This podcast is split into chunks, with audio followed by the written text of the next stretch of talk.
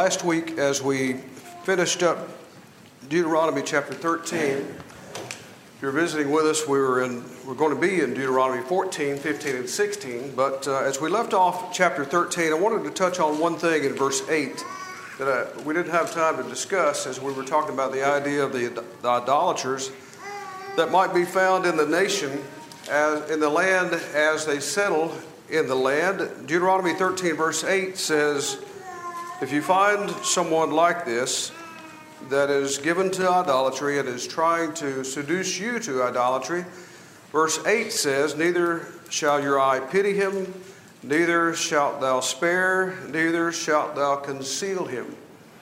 And I just want to make the point before we leave that chapter too much that all too often that is human nature as we try to, if we know of sin in someone's life, we sometimes fall back and we try to conceal it or hide it rather than exposing it here as is discussed in this chapter. And we can certainly learn the lessons that are needed to from that uh, going forward into the new covenant as well. All right, that's chapter 13. And one other thing I want to look at before we go into chapter 14, and I want to look at this before we get too far away from chapters 1 through 11 that we discussed. And that is the idea that we touched on briefly in Deuteronomy 1, verse 8, where God says, Go in and possess the land. Deuteronomy 1 8, he says, I have set the land before you, go in and possess it. And in chapter 3, verse 18, we read, he uses the phrase, at least my version says, I have given you the land, go in and possess it. And I think about as we go forward into the new covenant, passages such as Romans 6, verse 23. The wages of sin is death, but the what is eternal life? The, the gift of God is eternal life. The American Standard inserts the word free gift, which is kind of uh, uh, sort of superfluous, I guess, to say free gift. But it is a gift nonetheless. And you compare that to Philippians 2, verse 12, where we're told to work out our own salvation. So let's tie this all together. God gave the Israelites the land, but they had to take it. God gives us salvation, but we have to, Philippians 2, verse 12, we have to work it out, don't we? We have to work out our own salvation we have to take it. God gives it to us, but yet we have to take it. There's so many lessons we could uh, draw off of that, but we don't have time to, to go into all those. But I just wanted to, to see that lesson as we're in Deuteronomy. And these are lessons that how God works with us, how God works with his people, and we can take lessons from that as well today. all right, Deuteronomy chapter 14. Let's go to the questions. I'll direct your mind first to the questions here on chapter 14. What were they forbidden to do for the dead? Cut themselves or shave the bald spot. Okay. Don't cut yourselves or make baldness between the eyes. And how did they determine what animals were clean and unclean?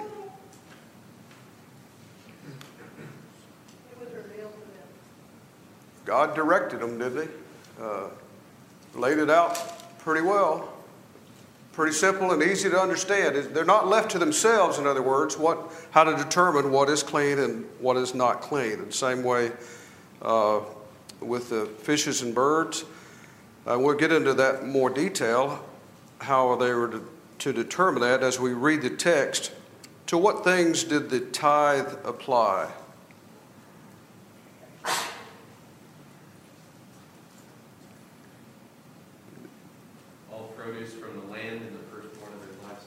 Okay, all the increase, the produce from your land and your seed, the seed and the field, and the flocks, and how were they to provide for the Levites?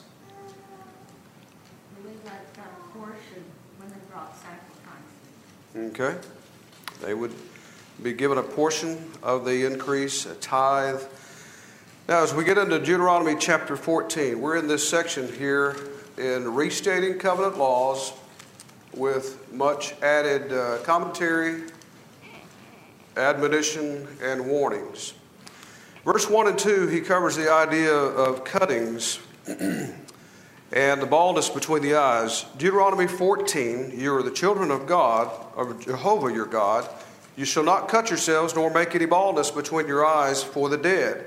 Thou art a holy people unto the Lord thy God, and the Lord hath chosen thee to be a people for his own possession above all peoples that are upon the face of the earth. Now, notice there, the last part of verse 1, he says, This is for the dead. This is something that was typical of the Canaanite people to do as they mourned those that are dead. They would disfigure themselves in such a way to show that they're mourning. And God says, I don't want you to be part of that. I don't want you to be like that. I don't want you to be associated with those people in any way, even in the way that you look. Uh, he doesn't say that, uh, you know, it has to be an occasion for the dead. He says, just don't do that. It appears to me to be the wording here. Just don't make that uh, disfigurement or baldness between your eyes. now, verse 3, he gets into the, the idea that we've talked about about uh, the clean animals and the clean creatures and how to distinguish what is clean and what is not. God lays out a very plain, very simple way for them to determine that. In verse 3, Thou shalt not eat any abominable thing. These are the beasts which you may eat the ox, the sheep, the goat, the hart, the gazelle, the roebuck, and so forth. And as if we we don't have to list every single one, do we? Because we come to verse 6, and what two criteria are given to them to determine that?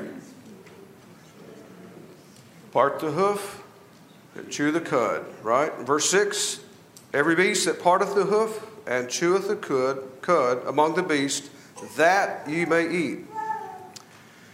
And what if it what if you find a beast that only does one? What if he has a parted hoof and doesn't chew the cud? Is that okay? what if he chews the cud and has not the parted hoof? Is that okay? No.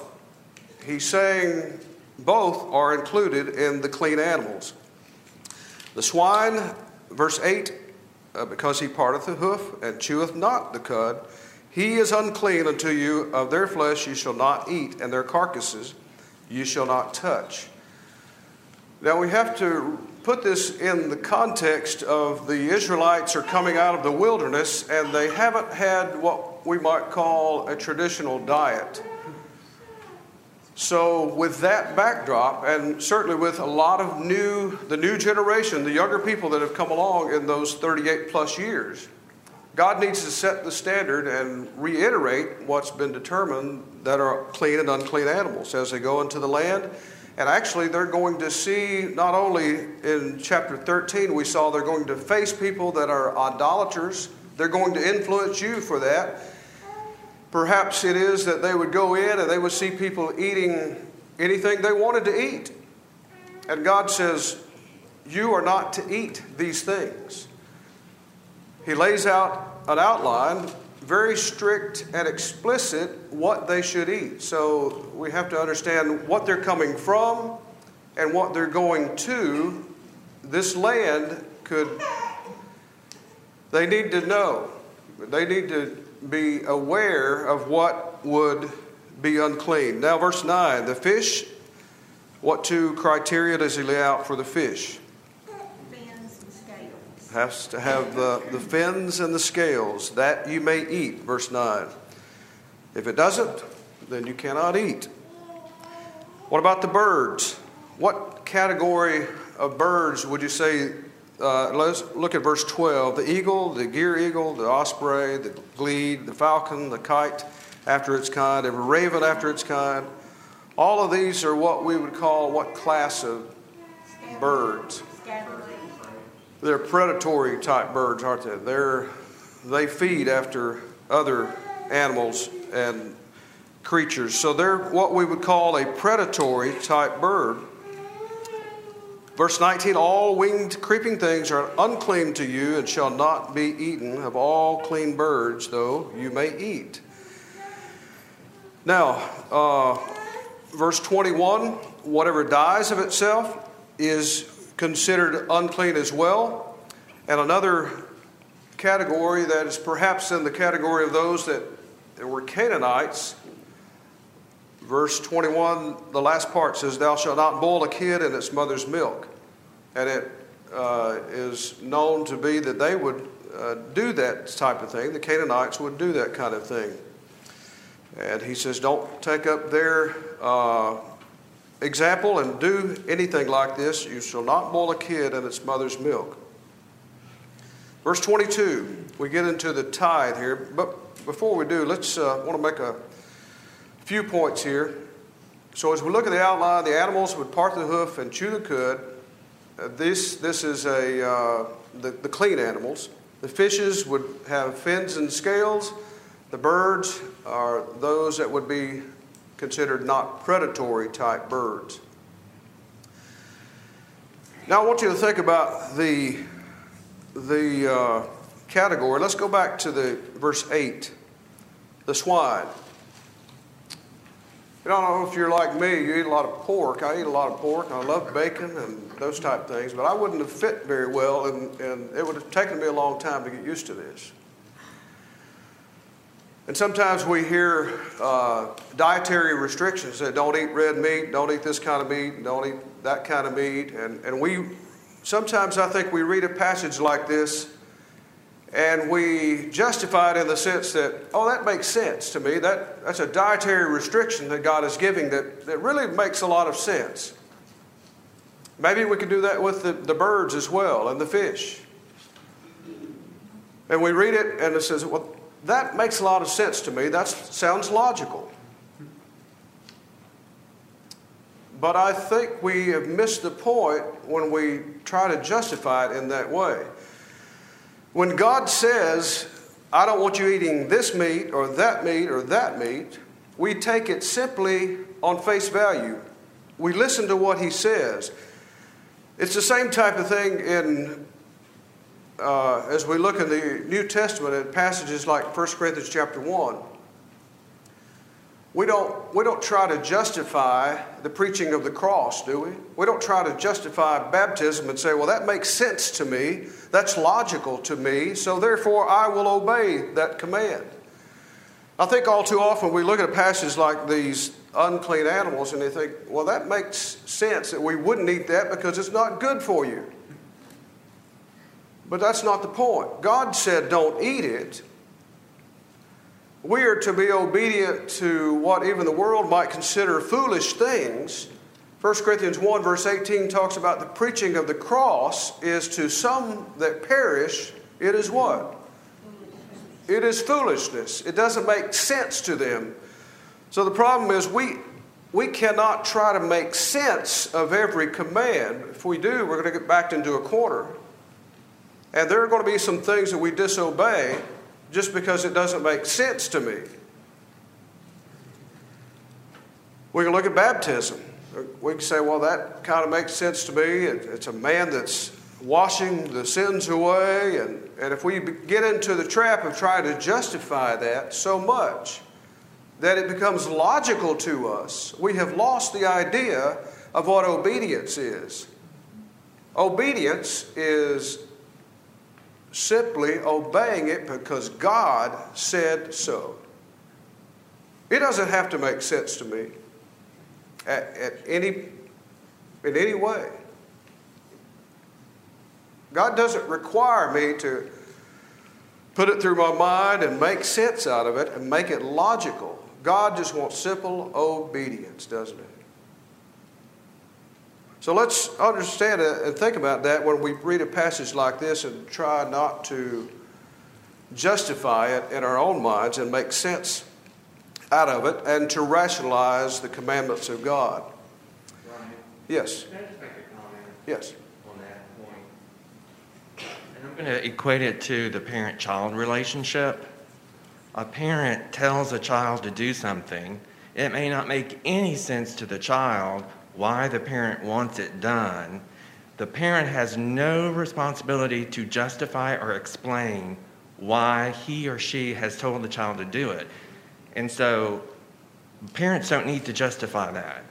So if, if the, if, and I'm making that point because if, as parents, we feel like we have to justify our actions to the child, how can they, how can the child ever understand God's authority if they cannot understand the parent authority? Very good. Yes. Got one more.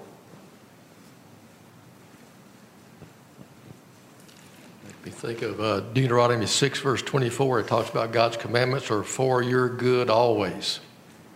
And that's what we need to know about it. When God gives us a command, it's for our good, so we just do it. It's for our good, and it, we don't have to justify say, well, that's good for my body, that's good for my family, or whatever, or that's good for the, the uh, my neighbors. It's just good because God said it was good. Yes.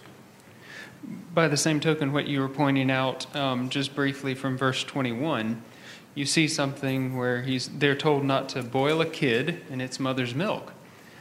I don't think you'll find anything um, necessarily immoral about that. Nothing necessarily, for sure, nothing related to nutrition and dietary, um, you know, guidelines.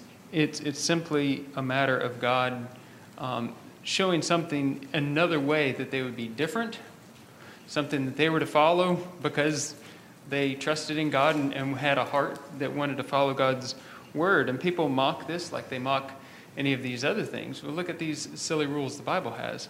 They don't understand that this is teaching them that they were not to be anything like the other nations. And it becomes a lesson for us as we get to especially 2 Corinthians chapter 6 as one example of many where we're not to be like uh, the world. Very good. In the last section of Deuteronomy 14, he begins talking about verse 22, the tithe. Thou shalt surely tithe all the increase of your seed, which cometh forth from the year uh, from the field year by year. Thou shalt eat before the Lord thy God. Notice this phrase, verse 23. We've highlighted it much in uh, chapter 12 last week. In the place which he shall choose to cause his name to dwell there, the tithe of the grain, the new wine, thine oil, and the firstlings of thy herd, of the flock. Verse 24, if, thy, if the way be too long for thee, that you're not able to carry it, he says, he goes on to explain that you can turn this into money. When you get to Shiloh or get to Jerusalem, you can turn it back into whatever. And verse 26, he says you can get there where the, where the tabernacle is, and you can turn it back into uh, whatever you desire for oxen or sheep or wine or strong drink or for whatever your soul asketh. Thou shalt eat there before the Lord thy God, thou shalt rejoice, thou thy household. There was uh, just a real quick reference here in Matthew 21 where Jesus goes in and turns over the money changers in the temple. That was an abuse of what we see here, where they're changing money for uh, the animals in verse 26. Uh, not necessarily that it ties in specifically here, but this is a uh, what started out as a good thing. God said to do this, but the people abused it in Matthew 21 and were basically turning it into a marketplace, making, making merchandise and just making a living. Uh, Notice in the last part of verse 26 also, thou shalt eat it there before the Lord thy God. Notice again that idea. You will eat it at a certain place that God desires and God chooses. Thou shalt eat it there before the Lord thy God, thou shalt rejoice, thou and thy household. But don't forsake the Levite, verse 27. Now, at the uh, end of every three years, verse 28, you will have a tithe, and it will be given for the Levite, the sojourner, the fatherless, and the widow that are within thy gates. It appears to me that this is a, an, a, a uh, year set aside to make sure that you take care of these people that are within your territory the Levite, sojourner, fatherless, and the widow. So, as we review that section there, the tithe in verse 22 through, through 29 of all your increase it is a tithe of your fields and your flocks, whatever's increased for the year. Or you can take it, uh, you can convert that to money, take it to the place where God is, in the tabernacle. You can convert that and take the money there with you if you be too far away. And also, he includes the idea of the third year, make sure you do not forget uh, to give this to this tithe to the Levite and to the sojourner, fatherless, and the widows. Now, as we look at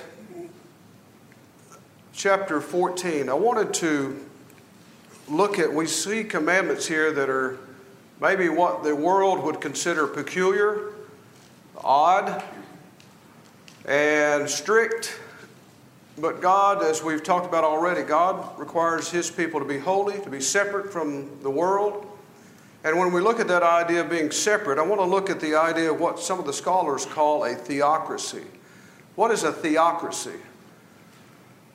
A theocracy is a, a system of government, if you will, that is designed as God being the center, and everything that is part of their lives is centered around God. Whether you're talking about the religious part of your life, that ceremonial commandments that we've seen, or whether we're talking about the civil part of our lives, the social part of our lives, whether even work, or how we treat our neighbor, the moral part of our life. That's how personally I am remain pure before God, and my I consider myself as doing things that are only holy and righteous and pure. And then we look at the domestic part of the life, that which pertains to my family, my home life. All of these areas, God is giving them laws that pertain to each of those areas. God permeates every aspect of their lives their religious, ceremonial part of their lives, their civil, social part, the self, and He also tells us how to live amongst our family, the domestic part of our lives. And we talk about that and we talk about a theocracy. And let's just think, forget that word theocracy here. Let's look at these categories here. And God's the center of their lives. Every single aspect of their lives is determined by God. God gives them laws for that. And I ask you to stop and pause and think just a minute is it really any different for us today? Even if you want to go over and talk about the civil part, does God make laws regarding civil government and that type thing? Not directly, but He ordains those who are in charge, doesn't He? So God even permeates that part of our lives. So, really, you talk about, the scholars talk about a theocracy, but really, if we really boil it down and think about it, God still permeates and should permeate our life, every aspect of our lives, shouldn't He? I don't know of any aspect of our lives that God does not permeate and that we should allow Him to be in and permeate and tell us how to live. So I just think that's interesting. Sometimes you'll, you may read and, and uh, study the Old Testament, and this idea will come up. But it's really not altogether different for the Christian. Any thoughts on chapter 14 as we leave that chapter? All right, chapter 15. Got three questions here on chapter 15. What first, what would happen to debt every seven years? Okay, be forgiven, be erased. The poor were to be treated in what manner? Provided for their needs. Provided for, uh, for what their needs are. And what about the bond servant? Free the seventh year. Be, be let, let go free the seventh year. The firstlings of the flock were for what purpose? Okay. Sanctified and uh, given to God. Chapter 15 At the end of every seven years thou shalt make a release, and this is the manner of the release. Every creditor shall release that which he hath lent to his neighbor. He shall not exact of it of, it of his neighbor and his brother, because the Lord's release hath been proclaimed. If a foreigner thou mayest exact it, but whatsoever is thine is with thy brother, thy hand shall release. Notice in verse uh, 4, he gives us one of those uh, commentaries or admonitions that go along with this. Howbeit there shall be no poor with thee, for the Lord will surely bless thee in the land which the Lord thy God giveth thee, for an inheritance to possess it. What we tend to think is, I want to get what's mine and I want to build it up and I want to make it as prosperous as it can be. But the Lord, with the seventh year of release, says, No, we're going to take it back down like it was, and we're going to for, forgive that person, let him go, and we're going to erase that. And, and he's let, allowed to let go. God says, by doing so, in verse 4, I will bless you. And it really goes back to the idea of obedience. You just simply obey what God says, and it is for your good. It is what God requires, and it's simple, trusting obedience. You do this, and the Lord will bless you. Now go down to verse 7. If there be with thee a poor man, one of thy brethren, within any of your gates in the land which the Lord thy God giveth thee, thou shalt not harden your heart, not shut your hand from your poor brother, but you shall open your hand. Be, be giving, be generous to this poor one that is in need.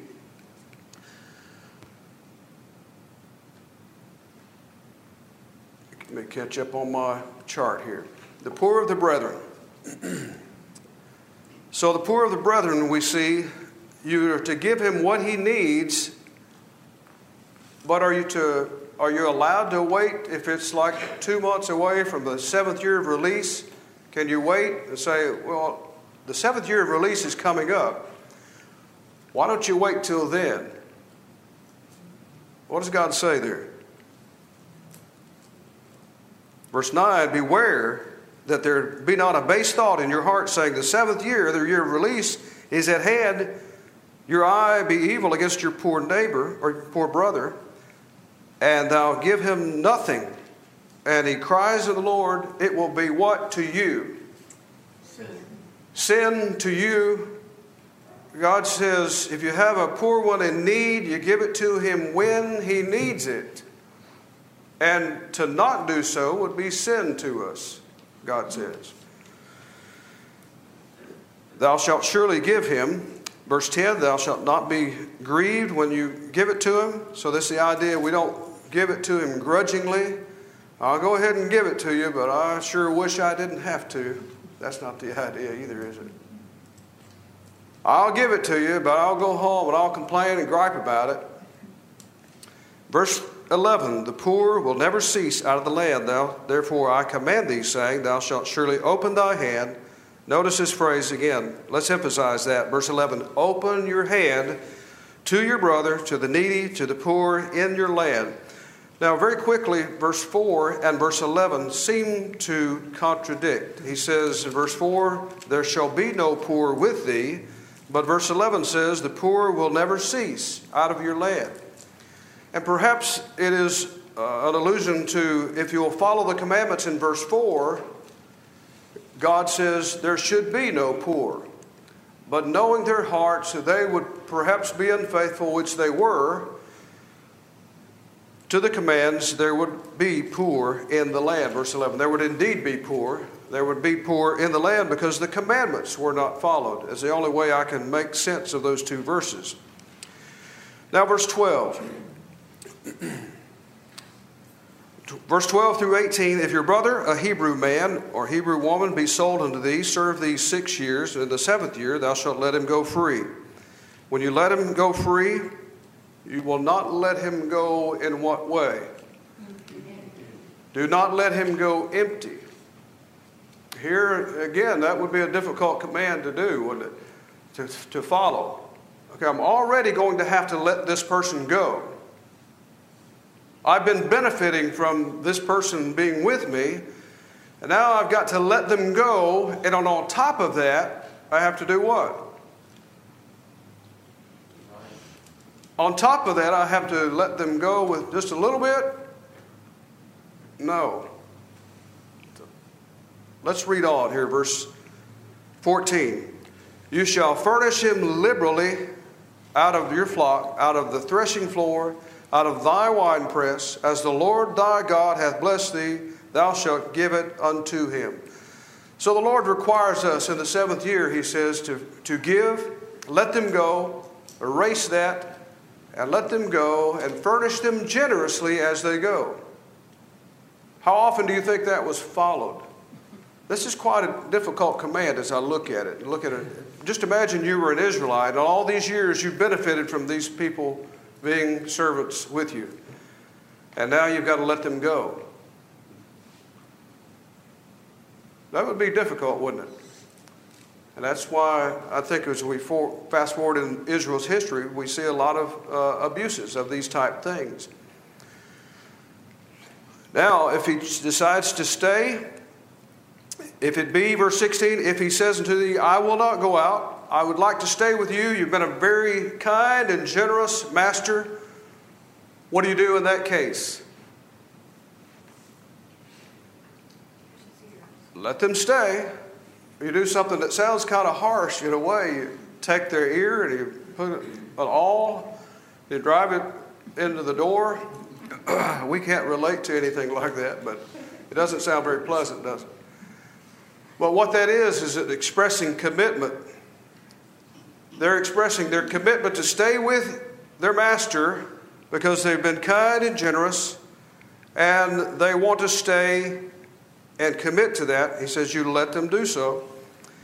In verse 18, it shall not seem hard unto thee when thou lettest one go, though, from thee, for thou, for to double of the hire of a hireling hath he served thee six years. And this is looking, verse 18 is looking back on this principle. Let him go. You've benefited. Now let them go. Now I want to maybe make a comment here, lest I forget it later, that as we talked about the theocracy, God's permeating every part of their lives.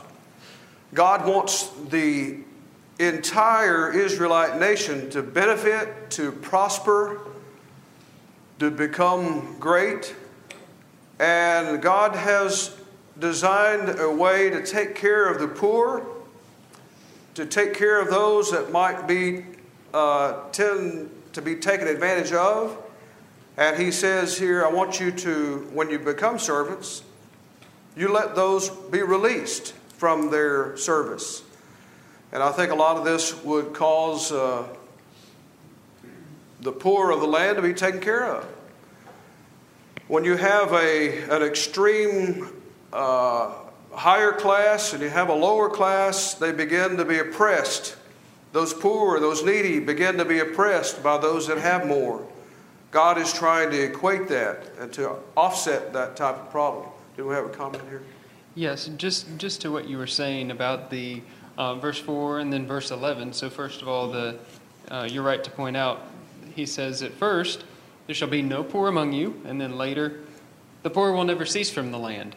But as you pointed out, it's because they're taking action um, on that.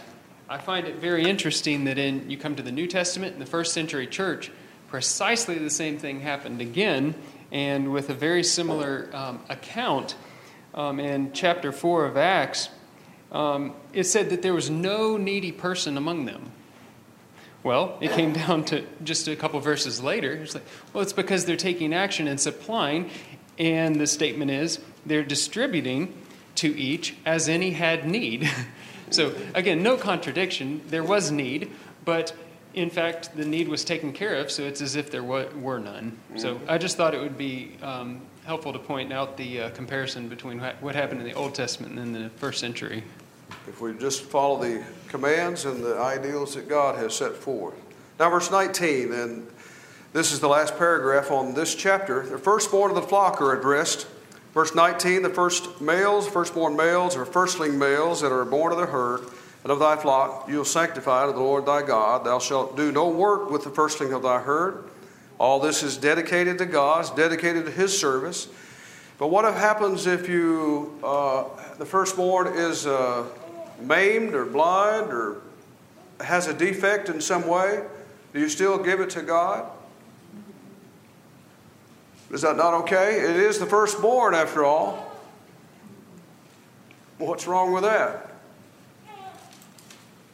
God wants what's pure. God wants the best, doesn't He? God wants our best that we have to offer. In Malachi chapter 1, there's, we see an abuse of that thing. The idea that he's presenting there, the idea that why don't you take this and give it to your governors, give it to your officers in your land, those that are over you in the civil government, give it to them and see what they say to you. You bring in something that's defect, has a defect or maimed or blind, and give it to them and see what they say. God says, I'm no different. I want the best you have to offer. So that's the principle he gives us here on the first of first of the flock, firstborn of the flock. Notice as he says there, thou shalt not, verse 22, thou shalt eat it within thy gates, the unclean and the clean shall eat it alike, and the, as you would eat the gazelle and the hart, as you would eat the, the, the, the deer. You'd eat it the same way. And only thou shalt not eat the blood thereof, you'll pour it out upon the ground as water. but only take the best to God. Now, as we catch up on our outline here, firstborn of the flock is sanctified. It is eaten before the Lord, and the Lord says there are to be no blemishes in this. He will not accept anything less. As we look at the chapter as a whole, we look at the year of release, as we talked about, as providing for the poor. And I think it's to ensure that there's no oppression of the poor, that they're, take, they're not taken advantage of. And this uh, will mirror the release from bondage in past and the future. You think about it, it's a release. God says it's a release. And you think about what they were released from. As they look back to Egypt, they were released from bondage. And it, there's some parallels I think we can draw from that. They're released from bondage in the past, and they're to look forward to the future, the time that they can be, look at that bondage in the past and be relieved of that duty. Also, in the year of release, I think is a lesson that we would draw off of that from Galatians chapter 6, verse 10. Do good to those that are of the household of faith, or rather, do good to all men, especially those that are of the household of faith. We treat our brethren as they treated them here better than we would even those of the world. So God provides for the poor. God expects us to have a generous heart, and uh, God wants to take care of the poor and wants us to take care of our brothers. All right, let's go on to chapter 16 with the few minutes we have left here. Chapter 16 is a review of the feast days. Chapter 16, verse 1 Observe the month of Abib, keep the Passover unto the Lord thy God, for in the month of Abib the Lord brought thee out of Egypt by night, and thou shalt sacrifice the Passover unto the Lord thy God of the flock and the herd in the place which God shall choose. Notice again, there's that phrase. And we're actually going to see this about six times in this chapter. In the place that God shall choose. Verse 2 You eat the Passover, you do it before the Lord, in the place that God shall choose. Notice verse 7 Thou shalt roast it and eat it in the place which the Lord thy God shall choose, and thou shalt turn in the morning and go unto the, to thy tents. And notice again, we think about the idea that you, they go into the land. God doesn't want them being affected by all this idolatrous, all, all the idolatrous people in the land. He wants them to be in the place that God shall choose and not be affected by the worship of idolatry. That's one of the things I think He wants when he says, Do it in the place that I shall choose. so that they would not be affected and tempted to worship idolatry. Now we go on to verse 9 through 12. We see the idea of the day of Pentecost. Verse 9 Thou shalt count seven weeks, number unto thee from the time of the beginning to put the sickle to the standing grain, shalt thou begin to number seven weeks. Thou shalt keep the feast of weeks unto the Lord thy God with a tribute of free will offering of thy hand, which thou shalt give. And notice as we go down to the last part of verse 11, where are they to do this? What place? In the place that God shall choose. Six times, again, he mentions that in this chapter. And I think he's reviewing these feast days once again to make sure they understand that what God wants, what type of animals he wants, he doesn't really spend a lot of time on that, but he does spend a lot of time saying, I want you to do this in the place that I shall choose. Verse 11. Now, verse 13 Thou shalt keep the feast of tabernacles seven days. Rejoice in the feast, thy son and the, thy daughter. Verse 14. Verse 15. Do it where? In the place that God shall choose. In the place which the Lord Jehovah shall choose. And then, if we haven't heard it already, verse 16 says, Three times in the year I want you, your males, to gather for these feast days in the place where God shall choose. You think God cares if they worship on every green hill or a high mountain? Does God care? Yes, He does. He wants them there where the tabernacle is so they can be with God and be away from the contaminating influence of idolatry and so many other things that we could mention there.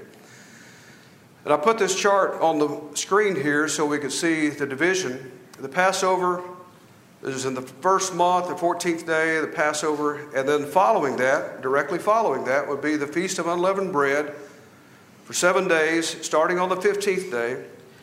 Then the next one, we count 50 days and we see the day of Pentecost. This is a one day feast. Sometimes it's called the Feast of Weeks or the Feast First Fruits of Harvest, when their first fruits would come in. And then the seventh month and the tenth day would be the Day of Atonement. Uh, he doesn't mention that here, but that's called here the Feast of Tabernacles, and part of that is the Day of Atonement we think of.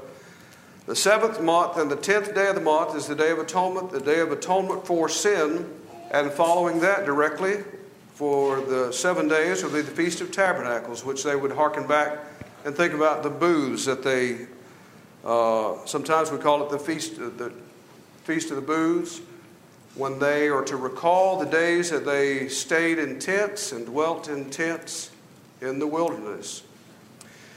Now, I want you to look at verse 16 and 17 as we try to wrap this up. I'm actually going to go back and think about chapters 12 through 16. You don't have to turn back there, but I want you to think back in your mind what we studied last week, what we studied this week. And sometimes it's a little bit difficult to try to tie all these together here, especially in chapters like this. We can take one chapter or a portion of it and maybe make sense of it. But I got to thinking about uh, this time studying through is, is there something related here that I'm not seeing? And I want you to go with me here as we think about this just a minute. Go back to chapter 12 in your mind. That was dictated to them to worship in the place that God shall choose. Verse 13, he says, Avoid idolaters. Chapter 14, he says, Eat only clean meats. Chapter 14, at the end, he says, Tithe. Don't forget to tithe all your grain, all your increase, even your animals. Chapter 15, the poor is provided for, the seventh year of the lease. Chapter 15, again, he talks about the firstborn of the flock. You will eat it before the Lord at the place he shall choose.